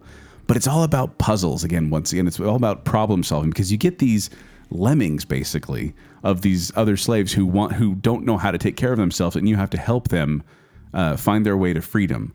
And the one, the one fun thing about another fun thing about this game is that if you you have to save at least fifty Mudokons uh, in the course of the game to get the happy ending. If you don't, you end up becoming meat, basically. But if you do, then you're saved. And so Right. I didn't know that. So I got to the end and I'm like, hey, I made it. Who cares if all those other people died? And it You was like, saved no. 48. Yeah. And then it's like, no, you didn't do good enough. This is the bad ending. And so I had to play it all over again just to get that. Oh man. This was uh, criticized for its steep learning curve because it, it's it's It's a takes tough while. game. It's a tough game, and also the fact that you could only save at checkpoints, which meant you could get really really far, but if you didn't make the checkpoint, you were starting at the very beginning of the level, which is so frustrating. And what if you only what if you had your eight spaces on your memory or fifteen spaces on your memory card already used up? Oh god. That was the yeah, worst. I forgot It's about that. Fifteen slots on your memory card. When you didn't have enough memory. Yeah. Oh I man. have to go buy another memory card for twenty five bucks, and it could only do fifteen save files. Yeah. But this is just a fun game. It, it's a weird game, and there's a lot of like story involved in it. It's so entirely unique, though. But it this is. one belongs on the list for yeah, sure. like I remember when he's sitting there doing his uh, mind control, he just goes you you you you you you, and he makes this weird noise, and it's just one of those things that stuck in my head, and I just have always remembered just that game, even though I played it and conquered it and I was done with it and went on to other things. This game stuck with Is me. that why you sometimes make that noise when you're trying to tell Jake and I to do something? Yeah, you, you, you, you, you, you, you. I was just gonna say Marvel sucks, and I realized I probably shouldn't say that. You already did. Ah. Okay, so I talked about Silent Hill as one of the best survival horror games, but the best one, and this one is not as scary, but oh man, is this the complete package? It's Resident Evil 2. Now this is the first one that made it big. It is. Yeah, Leon Kennedy. Leon! Claire Redfield. You could play as either character. Well, and this one had different stories for each character or Yes. Oh, different puzzles. So it had I two guess. discs. Yeah. Each character had their own disc, and you were p- playing through the same basic spots, but you would affect the game depending on who you played as first. Yeah, this is the most successful Resident Evil game out for a single platform, selling over one Even million now? copies on PlayStation. That's what it said. Wikipedia source of all knowledge and truth. Okay, yeah, there you go. So this one came out in 1998, and uh, obviously this follows the first game, which also has terrible voice acting. But it says so basically, zombies took over a mansion because of this uh, corporate, you know, uh, toxin essentially. So they say now it's the worst possible nightmare. A new virus runs rampant. All of Raccoon City is infested. Bloodthirsty zombies, hideous mutations now overwhelm the community. When Leon and Claire arrive in town, their nightmare is just beginning. You now control their destiny. This game is so cool and so tightly paced because you're just running through hallways and then something will burst through the hallway and it will be like a liquor. A what? A liquor, Uh, what? which is kind of like like a, uh, bottle of the no-no liquid? no, no liquor. No, no Tell us liquor. more about that. Was that a lesson? It's a no-no. It's it was just this creature with a giant tongue. Obviously, kind of looked like Venom with an exposed brain. Oh yeah. yeah. Something like that. It wasn't just zombies. It was everything. Hold on, let me Google liquor. Don't please don't. Okay. Oh. Not in my Wi-Fi here. Okay. That would that would be fine. But this game The was bacon cave has filters. right there. I mean, it was an action-packed zombie game, and the zombies just kept coming back. It's so cool, and it's one of those games. And Joel, you've played Resident Evil enough, right? Mm-hmm. Where you open a door, you get to a door, and you open it, and then the game stops because it has to load the next screen. Yes. and the door goes, and then you're always afraid of what's going to be behind the door. Yeah. Just like when So- Kate goes on dates. I just kind of walked right into that one, huh? Yeah. wait, like they see me? No, I was gonna say no. Oh, thanks, pal. You're welcome, That's a bud. compliment to me. I will take that. I don't know if it's a compliment. It's not I just- exactly a I compliment. just was no. commenting on the uh, anticipation of dating and the perception versus reality. Mm-hmm. Oh wow, that was deep. Coming from Resident Evil 2 to that. That's what I do. That was really insightful. Well, and do you th- how do you think this stacks up compared to all Resident Evil games? uh, still okay, look, I just beat 7, which is first person, Hmm. very creepy. The best one is probably Resident Evil 4 That's my favorite. cuz it was just it once again Leon Kennedy. With that little girl. Oh. But that one is on further uh, consoles like the GameCube Yeah. and the PlayStation 3 and That's 2. why I played it think. on the GameCube. And that one is just fantastic. This one is probably a close second. Okay. The graphics are much much worse than 4. Yeah, but still at the time, they were really, really creepy. Yeah. Whew, I love this game so much. Nice. And all these games, let's be honest. We should play a game like that around here, but just one we made up. Like, r- r- really? What do you Yeah. mean? Like in real life? Yeah. Is this once maybe again, choose your own adventure, something like that? Joel looks confused. I, I'm wondering why Jacob wants to act out this fantasy of shooting people in real life. Yeah, because he did say he didn't play PlayStation No, I'm One. not, Yeah, I'm I like not, I'm not going to do it. You That's guys- what I'm worried about. It'll be you guys acting it out. I'm Um, just going to write the script. so mine, I'm going to do now is uh, because I'm radical. I chose Tony Hawk's Pro Skater 2. The legend rides on. Tony Hawk, i- if you were a kid in the 80s or 90s, you know who Tony Hawk is because he was the coolest guy. I mean, even now, the guy's still like an icon. People still look at him Actually, as kind have you, of have a you seen his Twitter? No, I don't follow him on Twitter. He's kind of like self-promoting. He like pats himself on the back still, even though it's been a long time since this game. He's like, the other day I went to the store and someone said, "Hey, are you Tony Hawk?" And I was like, "Yeah, I'm Tony Hawk." That's like his Twitter. Him wait, being wait, wait, recognized in wait, public. wait. So affirming that you're the person that they think you are is Yes, self-congratulating. Lane, he just wants to say that he was recognized. hey, in are you public. Ken from Bacon Cell? I am. Let me tweet about that. Uh, but no, I, I think that Tony Hawk's uh, Pro Skater 2, and it is on many, many lists, is one of the greatest games in PlayStation history. And some say the, one of the greatest games of all time. Because they had an original Pro Skater, and it was fine, and it did well. But this one, they improved on the graphics and the gameplay and added like cash rewards and things like that. And this one also had a really good soundtrack. It was great. Like you get bands like actual music from bands like uh, uh, Rage Against the Machine and Bad Religion, Naughty by Goldfinger. Nature, Papa Roach, like all these different bands that were like rap and hip hop that would play in the background as you were skating. Did, Did you have a favorite skater?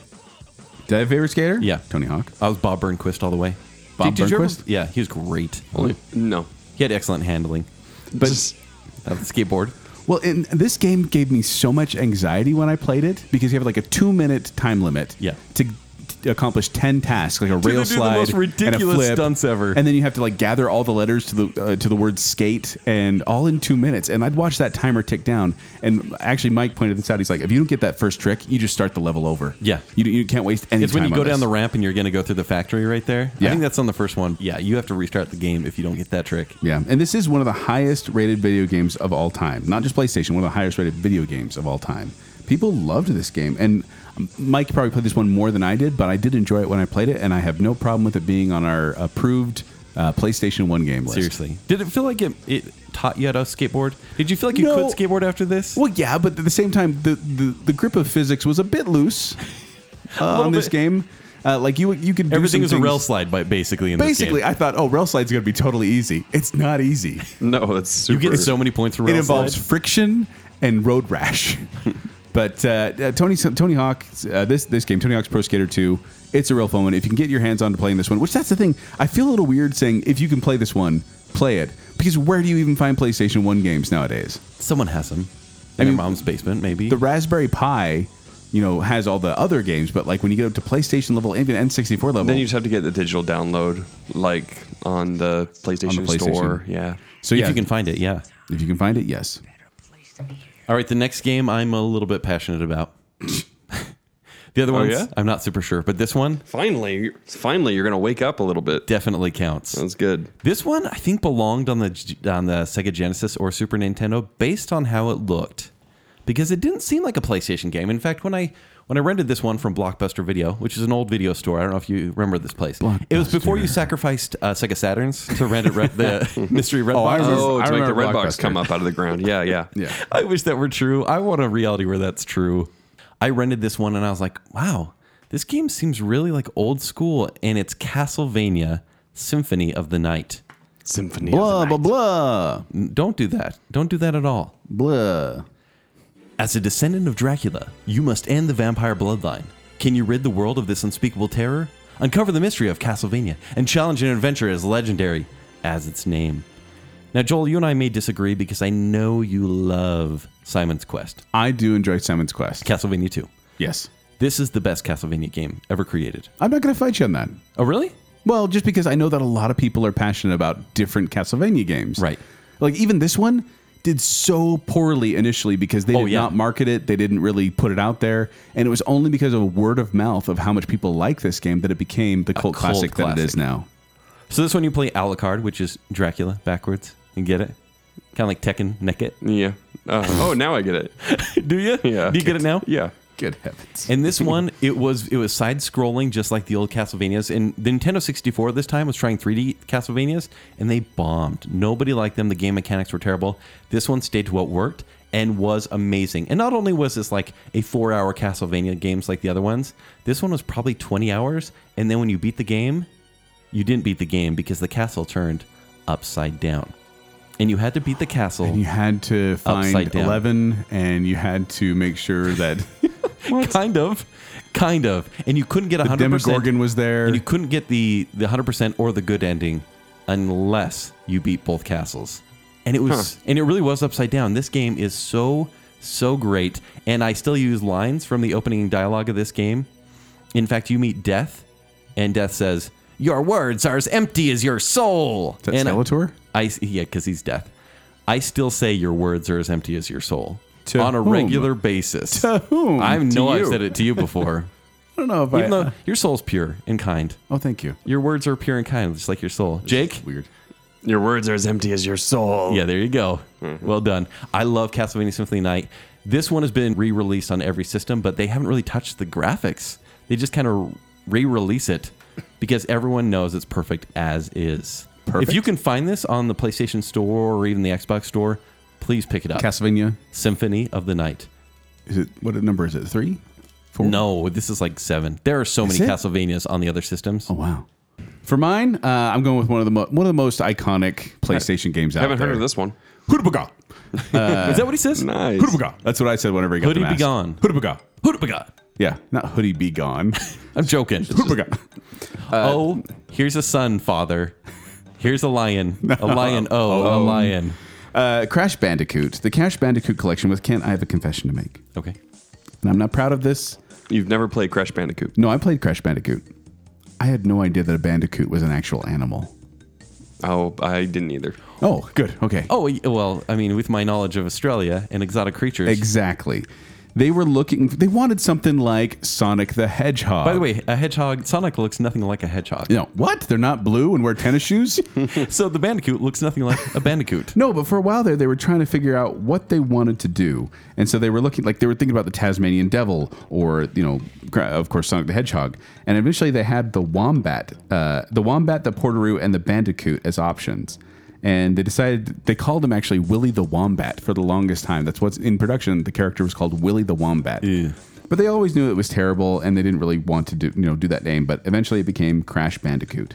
And a bandicoot are about a group of about twenty species of small to medium-sized terrestrial marsupial omnivores in the order Paramelamorphia. Oh, hmm They're Do little. they die instantly when they touch water? Like, right? that could have been so good. lame. Well, Yeah. that, that could have been because of the mutation that they did. Because uh, the doctor, Doctor Nitrous Brio, and doc, no Doctor Neocortex, and his henchman, Doctor Ni- Nitrous Brio, they zapped animals in order to make them evolve quicker and give them super strength and uh, wear pants abilities. I like that you're talking about this as if this is history. Yes, this is history. But then uh, he, this, I didn't, I didn't know some of these things. Like I had no idea they were called. Uh, what are they? Wumpa fruit. Wumpa fruit. Like I thought they were just apples that he picks up. And actually, they put those apples in there because they couldn't put enough villains. They couldn't put more than one villain on the screen at the same time. Really? And so they had like these dead areas where nothing happened. So they added the apples to kind of give people stuff to do, and then they added the boxes to have- give people no stuff to way. do. Hmm. That's a fun fact. There you go. Sold o- this one game, the original Crash Bandicoot, sold over six million units. So it was the eighth selling best PlayStation game of all time. And then they had Crash Bandicoot 2 in 97, Crash Bandicoot Warped in 98, Crash Team Racing in 1999, and Crash Bash in 2000. But Crash Bandicoot, this game was bizarre because at times it was side scrolling, at times it was front scrolling, at times it was back scrolling. Like you Right. were moving all around. Most of the time, though, you were walking towards the screen and had something behind you, or you were walking up and Right, like had- chasing you or whatnot. yeah, usually like a giant uh, Indiana Jones style giant stone ball chasing you, and that's so stressful. So good. And this game was so stressful. You got to watch out for the TNT or the nitro. Oh, I'd get so mad. And this was the game that me and my brother we would play, and we came up with a phrase because one of us would get really kind of frustrated at the game and, and throw it on the paddle, and the other one would just say, "Patience, my son, patience." And it became a thing during that game, and now it- it has actually bled into our everyday life. So you, you know, tell people your words are as empty as your soul. Indeed. And my brother and I, whenever we get frustrated at anything in life nowadays, one of us will always be like, "Patience, my son, patience." It's all from Crash Bandicoot. from Crash Bandicoot. In fact, one thing I love is, in, sorry, this is jumping a couple generations, but in Uncharted Four, you actually it's it's made by the same developer, It's Naughty, Dog. Yeah. Yeah, You are you know you're playing the game, and it's like a realistic type game about an adventure, much like a Tomb Raider sort of game. Mm-hmm. And he plays a PlayStation. He plays the original Crash Bandicoot. yeah. It's such a cool throwback. Which that was fun to see. Yeah. Like, and you actually get to play Crash Bandicoot in the game, So awesome. which was a lot of fun. And you can pick these all up now. They've been remastered in HD. Yeah. And when you ever get the Aku Aku mask, it's going to go "Hurbaga," when you put it on. And then you get like one extra That hit. makes no sense out I of actually, context. I actually own that digital collection now. Oh, you do? Okay. Yeah, it's not for me though. It's my for my wife. She really likes this game, but uh, I don't like uh, her playing it when I'm around because she gets so mad. it gets so frustrating. I'm like, I Patience, don't my get why daughter, you patience. like it. I like, I'm like, exactly. this is You say infuriating. child? No, I, I totally agree, Jacob. Like this is one that I have a hard time playing because I get so angry so quickly. Yeah. Um, also, it's just funny to me that they took this ripoff of Sonic the Hedgehog and put him in Donkey Kong Country and came up with a game, their own game. Yes. Like it really and was. it became the mascot and marketing for PlayStation at that yeah. time. And it really was. They, it was inspired by Donkey Kong Country. They decided to go with the Did jungle we get setting. sales on this one? This one had to have sold a ton. Yeah, six million on just that first one. Six million on just the first. one. And the sequels were great as well. Let's just skip this next one, Kent. Please no. You don't even care about this one, I'm Please sure. no. I rented this following game from Blockbuster as a joke because I didn't like RPGs. This game changed me into the gamer I am now, where I loved the, the geekiest type of games. Second best-selling PlayStation game of all time. I actually went out that one, even though I had rented this from Blockbuster and I had it for five days, I just went and bought it because I knew I'd want to keep it. You should probably tell you didn't everyone even what burn this it. You game bought is. it. Yeah, actually, no. Here's the thing, Joel. My friend, let's go b- back to that story. My friend, when he wanted to support certain developers or games, he would buy the games from all the profits he made from pirating Uh, them. let me be noble in this regard and help this yeah. poor soul out while I have 50 other DVDs burning in the process right now. It's so true. Final Fantasy VII. This is the game that changed everything for me. And this was the last Final Fantasy, right? Uh, n- no, Oh. actually, you know, well, it's number seven. How many They're are not there? going to stop there. They're at fifteen. Oh. Yeah, fifteen of these. How many of the 15 have you played? four, five, six, seven, eight, nine, ten, not 11, 12, 13, 15. Kent can't count very Are well. you actually adding right now? Or Now I'm just- counting the ones I've played. You've played I know, but 13 how out of many 15. was I've that? not played 14, 11, 1, 2, or 3. So I have played 10 of the 15. Math And is Uh, How many have hard. you conquered? All 10? 9. Wow. What was your GPA in college? No, Just college. Just relating to studying. no, this is high school. This is Oh. 3.3 somehow. if I focus a little bit more, I'd 3.3. probably- nice. Yeah, pretty good, right? that's very good. For dedicating all my time. I mean, honestly, I worked at a water park all day, and then if I didn't have a, a- yeah, thank you again. If I didn't have a girl to hang out with, which I often did because I was semi handsome back then. You're and Miss tan. Maple. Mr. Maple, Mr. Maple. not Miss Maple, Mr. Maple. Miss Maple. I would come home and play video games until the early hours of the morning because I was a teenager and When did nothing you sleep? mattered. I, it's kind of like my sleep schedule now. I've always been like this. Hmm. It's pretty sad. But Final Fantasy VII, the back cover says an epic adventure across three CD ROMs. If that doesn't inspire excitement, I don't know what will. What begins as a rebellion against an evil corporation becomes much more. And what erupts goes beyond imagination. Can you guys imagine having to switch disc out to continue to play a game today? That'd be weird. Isn't that crazy? And CD ROMs, of Yeah. all things. Yeah. Guys, I've said this before and I'm going to say it again. You're passionate about this one? I'm sitting on a couch and I'm playing the f- end of the first disc. I'm maybe 20 hours into this game. And I remember this exactly because my mom came down. She started vacuuming really loudly and I was angry because I'm 16 years old and I'm like, Mom, get out of here. I'm playing this game. And then all of a sudden, the cinematic started. And the woman in the game who I'm in love with, her name is Eris, goes to the temple to pray and because she's an ancient and she that's what just what she does and cloud your He's- main he's character really doing this now. Uh-huh, I see this. the, uh, your main character cloud who has big spiky hair big blonde spiky hair and a giant sword that's very very japanese you go up to see How do you know if a sword's Japanese? uh, everything in Don't the game don't is very slow him japanese down right now, Joel.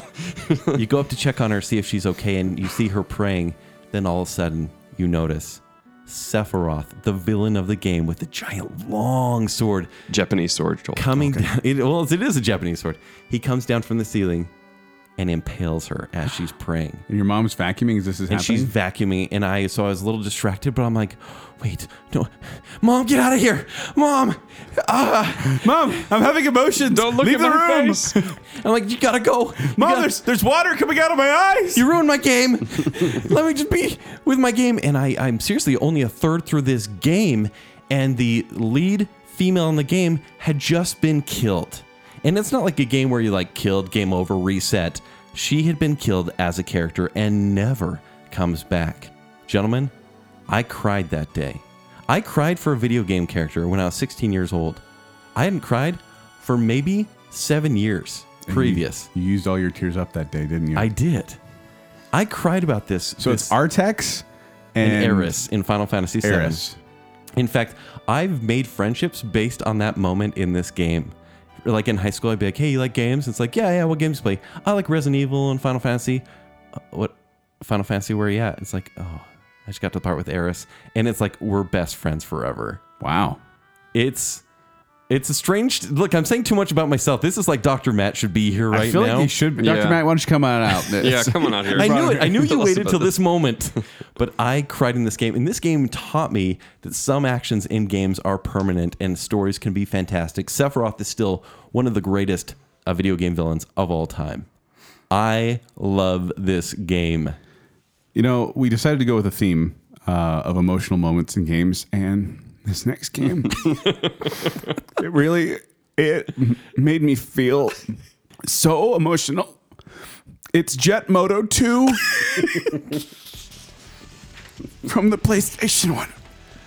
I mean, you can play with characters like Lil Dave and Blade and Technician and Gadget, Vampira and Hun. Wild Ride. Wild I, Ride was the best. and then stealing the Max and the bomber. Um, you used hover bikes. Let me get you a tissue, Joel. Hold on. Thank you. You used hover bikes and you go around tracks, and it was fun. You're a monster. You're a straight up monster. Uh, I just feel weird going from this big emotional moment to Jet Moto 2. Jet Moto 2 is freaking sweet. it is friggin' sweet, but and the, Jet Moto 1 came out in 96, Jet Moto 3 came out in 99, this one came out in 97. But uh, you're using hover bikes, you're running around these race courses, and it's like motocross, but like hyped up motocross, hyper real Yeah. motocross. You're gliding over water, land, it doesn't matter. You're going off these giant cliffs, you use like magnetic hooks to spin around corners Very essential. and it was it was rough. Like you play in all these different areas too, like uh, the Slick Rock Gorge or Meltdown or Arctic Blast or Roller Side. Ah. I remember these tracks Machnell. like right now. I want to like play just this the game right noises, the now. vroom, vroom, vroom, vroom, like the noises, and they had real sponsors in this, which was Mountain so Dew? bizarre to me. Yeah, like uh, Mountain Dew, Jet Ski, uh, Dragon Dragon Optical. They had all these real things in there. In fact, Chef Boyardee sponsored this game, but they didn't want to put it on any of the bikes, so they put it like billboards. So as you're driving by, you'll see a Chef Boyardee billboard, and it was Yeah, I always, guess a hover bike sponsored by Chef- with Chef Boyardee on the side would be a little weird. yeah, that would be a little weird. Unless it was like a themed bike, right? Like the rider looks like Chef Or Boyardee. ravioli face. which Yeah, would be pretty yeah. cool. But then, I mean, you're flying along, and this thing was was super fun to play, and I loved finding like the the shortcuts. Yes. like when you break through a house to get through the the river level, or you know, flying down a cliff and then hitting the hook just right, the magnetic hook just right, so you could flip around. But this one, and I want to read this because this is a scandal Let's that I'm hear it. about to break on Bacon Sale. about Right. Jet Moto 2. Try to do it. It, without about crying. Jet Moto 2. Don't bring it up again. Ken. It's Jet Moto 2. In order to conserve CPU cycles for other things, the developers use gameplay recordings in place of fully developed racer AI. As a result, most AI racers have a perfect run, and any mistakes made by the player result in a quick loss of top racing positions. Yep. They made perfect racing opponents, so you could never win this game. It wasn't my fault that I came in last place. Patience, my son. Patience. Uh, but this one actually, it was real cool because they had uh, the original 10 tracks, but then you could unlock all the tracks from the original Jet Moto 2. So you could never win a race against AIs? not unless you didn't Rarely. Oh, make any mistake. And like it was As Wild Ride, I could. But well, that's and just me. people people loved this game but criticized Show off. the difficulty level because it was very hard to master. But man, this game was fun, and it had this you know kind of a fun soundtrack behind it too as you were playing. I just like this game a lot, and it just really made me the man I am today. All right, over to you, Kent. We're down to our final two. Good luck not crying for this one, too. This game brought emotions to me. but I'm not gonna cry. Mm-hmm. Like Jet Moto. Not nothing like Jet Moto. Let's be honest. But this one was like I was finally. So this is your this is your number one recommendation. Is that what this is? this is Okay. Well, and and Kent then and I- we'll have Joel's number one The, recommendation. this top three, Kent and I both agreed on as essential ones. oh totally. I didn't play a lot of Metal Gear, but I played this Metal Gear. Oh, you mean the sequels or anything like that? Yeah. I, I, I, I didn't really play him, but Metal Gear Solid, I played. The game is Metal Gear Solid. Came out in Just said. I know, but you said it passively. We have to give it like a big announcement. yeah, this is his. Jet Moto 2. developed by Konami. Uh, it was released in 1998? 1998. It's an action adventure stealth game. This game is very misleading. In fact, I just bought this one because I heard so much hype, expecting to just do like the straight action game, and I realized I was hiding in a cardboard box, or hiding behind a pillar, No, this, or this- people trying to find my footprints, and I'm like, this is boring. no, but it's a stealth game. It's one where you didn't have to kill everybody, and you probably shouldn't try to kill everybody because he dies really easy. and Really, then you hear really that easy. lady screaming, "Snake! Snake! Snake! Snake!" You are solid snake. In fact, I will read this. It says, You are snake, a government agent on a mission to regain control of a secret nuclear weapons base from terrorist hands. This game seems like a Rambo, sort of a commando type game. In Yeah. fact, it's based off of the character's based off of Snake Plissken from Escape from New York. Which Is it really? Yeah. He's Solid Snake. What's his opponent's name, Kent? Liquid Snake. Your twin brother, Liquid Snake, who has a British accent. Just wait till Gas Snake comes out. I, Uh, this okay. The series gets strange, even in this game. But this game really just, I would say, changed gaming. So Hideo Kojima, who was a main developer at Konami at that point, not anymore. He made this game with a master touch. The graphics aren't even that great here, but the gameplay changed everything. I feel for stealth games like Spl- Splinter Cell or any military game that came after. Yeah.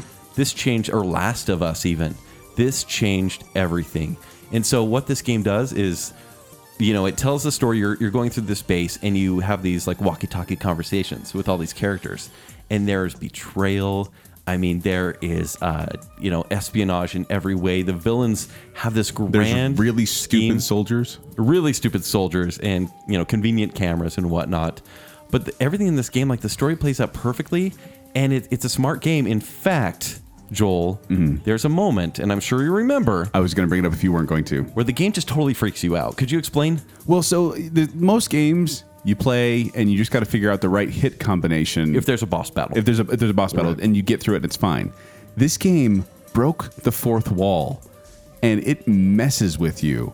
And I, mean, I don't know how Okay. how it, might as well spoil it, but I'll get into it. There is a character named Psycho Mantis, and he is a gas mask wearing freak. Mm-hmm. And he floats around the room, and he'll throw couches and lamps at you. And you try to shoot him, and he will block you at every. he can instance. sense your every move. There's no getting through. And he'll monologue the whole time and he'll say, Oh, Snake, I see what you're trying to do. And he goes, I see you play a lot of Contra. And you're Yeah, like, he'll look at your memory card and the start. game talking character to can you. read your memory card.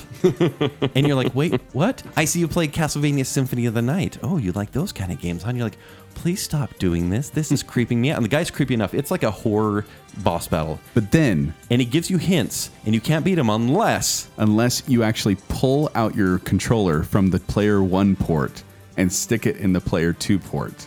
And then suddenly he And then can't, suddenly you can he, beat him. He can't, read, your, mind, anymore because he's looking through player port one. So you actually have to physically move your controller to the other which would port. reset any other game. Yeah. But not Metal Gear Solid. it was mind boggling when all of a sudden I was like, wait, what? Like I, So how did you decide? How did you figure out how to He do gives that? you clues, or you look it up on the internet. Yes. on Yahoo or Or webcrawler. Mm-hmm. Oh, you talk to your friends. yes. And they're like, Oh yeah, I was so da- I was so sad when Ares died. when Ares died, Not Ares? you don't really care, do you? Ares. Ares? Ares. Ares. Eris. Jet Moto too. Don't bring it up, Jacob.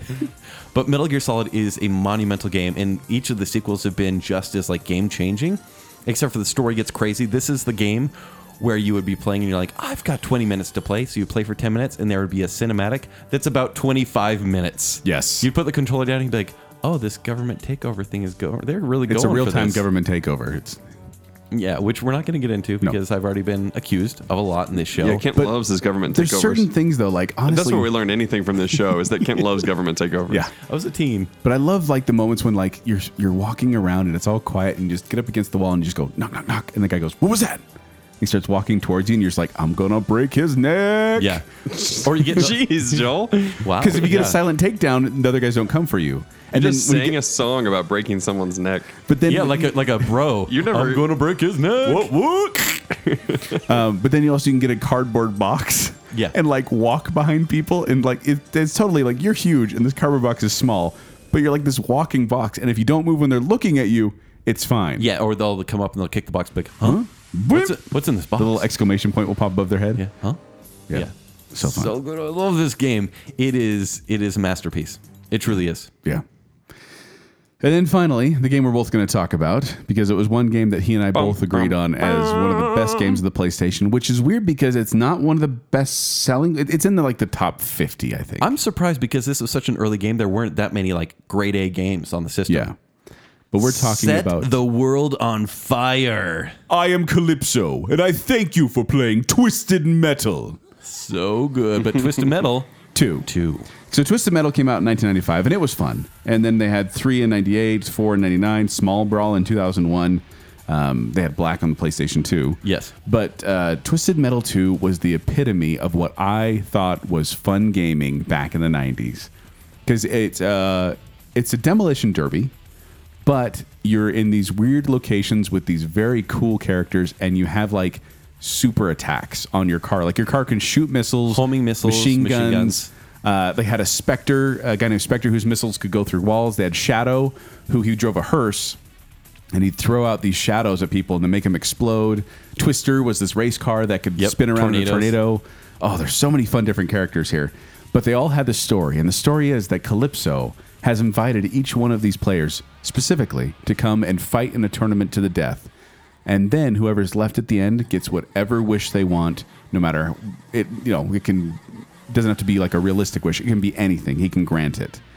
But it was one of those be careful what It's you wish for. A monkey's games paw sort of situation. like for example one of the ones uh, hammerhead these two idiots that drive a monster truck they win the battle and then at the end you see their cinematic and they go up to calypso and they're like uh, you can give us anything right and he's like yes and he, then he says we want to we want to be able to fly and he's like wish granted and they're like great and they run and jump off the building and then fall to their death and then calypso reaches in his pocket and pulls out plane tickets and he's like well what am i going to do with these tickets Yeah. Uh, And you just beat the game as those characters, and that's what you get. It like kicked you in the shin after every time you beat the game, but you wanted to beat it with every character. Yeah. The replayability is so good. And France.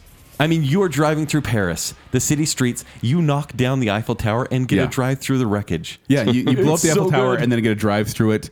Uh, in New York, you can actually blow up the Statue of Liberty and turn it to a, a woman wearing a bikini. Yep. so random.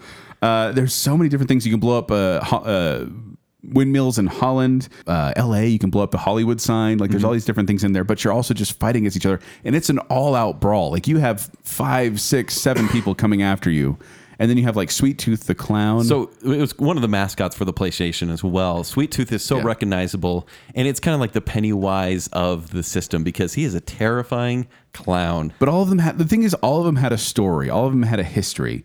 And then they all had this ending and it was like it was always that he always It was twisted kind of their like Black words. Mirror. Every little thing was a Black Mirror episode. Yeah, like uh, well I remember uh Without the pigs. What's his name? Um That's for the best.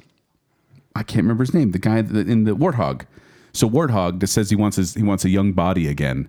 And so then Calypso grants his wish and he makes his body young, but his head is still an old man's.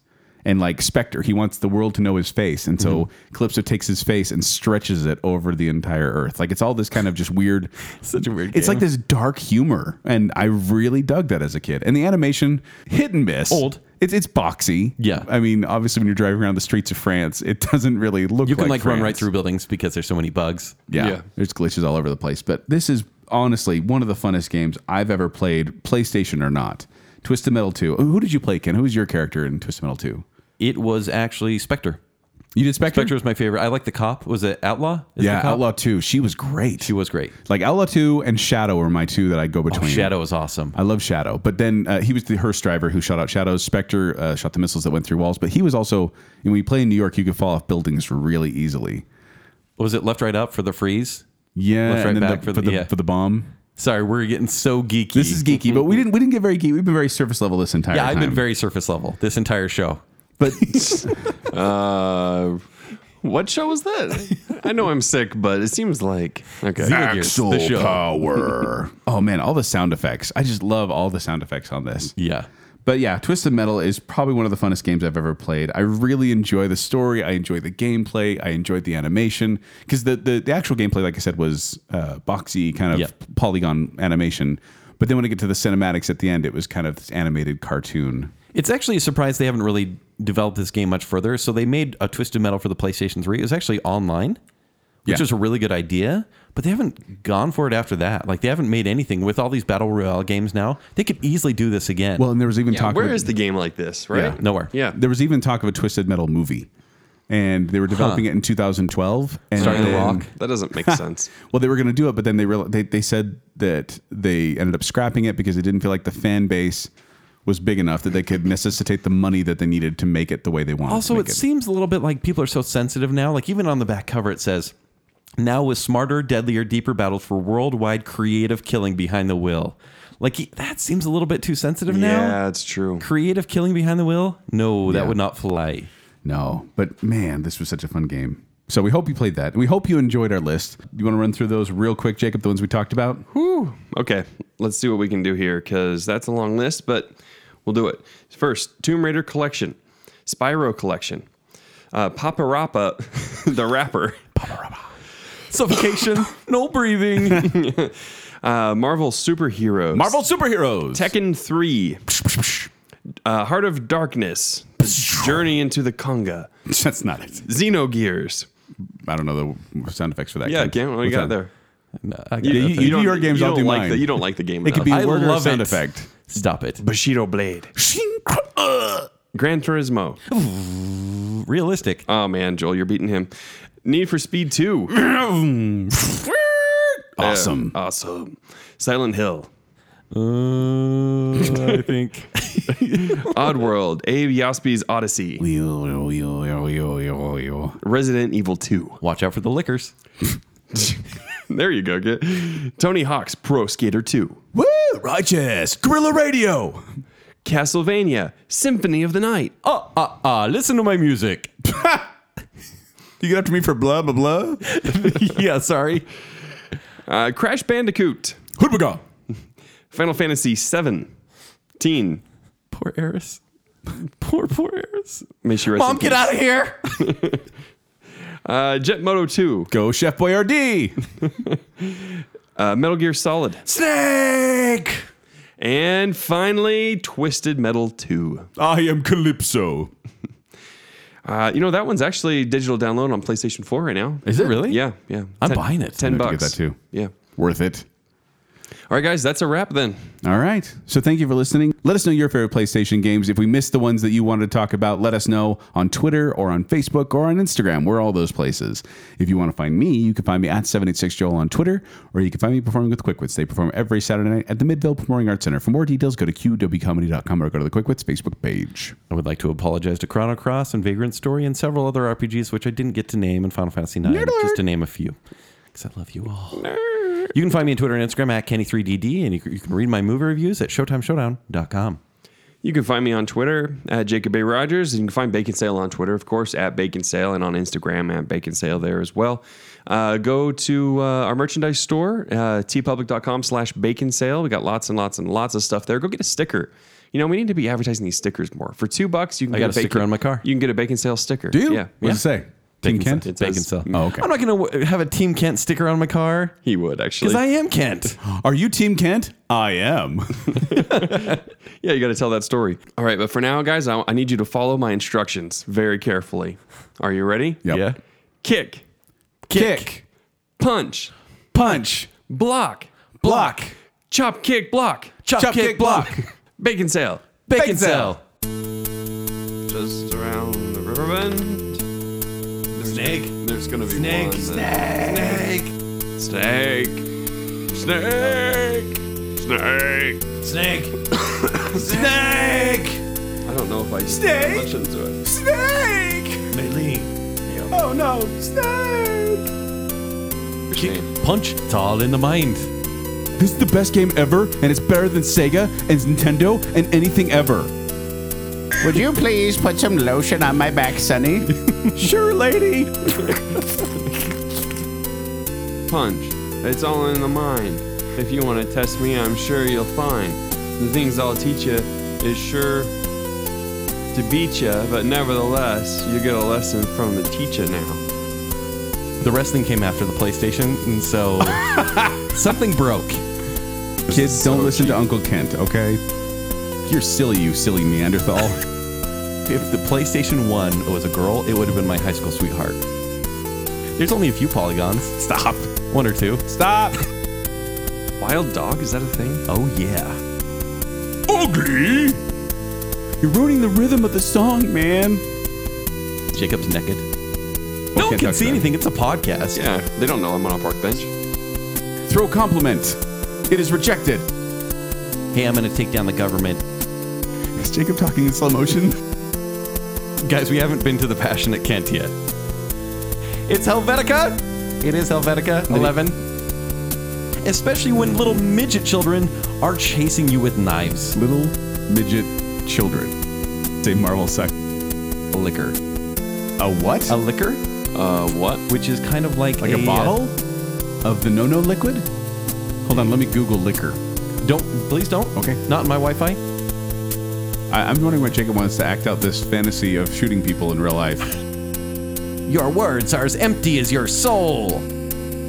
Patience, my son. Patience. Pirating. Uh, them. let me be noble in this regard and help this yeah. poor soul out while I have 50 other DVDs burning in the process right now. Mom, get out of here. Mom. Ah. Mom, I'm having emotions. Don't look Leave at the my room. face. I'm like, you gotta go. You Mom, gotta- there's, there's water coming out of my eyes. you ruined my game. used hover bikes and you go around tracks, and it was fun. I'm gonna break his neck. Yeah. Watch out for the liquors. Are you Team Kent? I am. Sometimes a killer body just isn't enough. Wow. Bacon sale.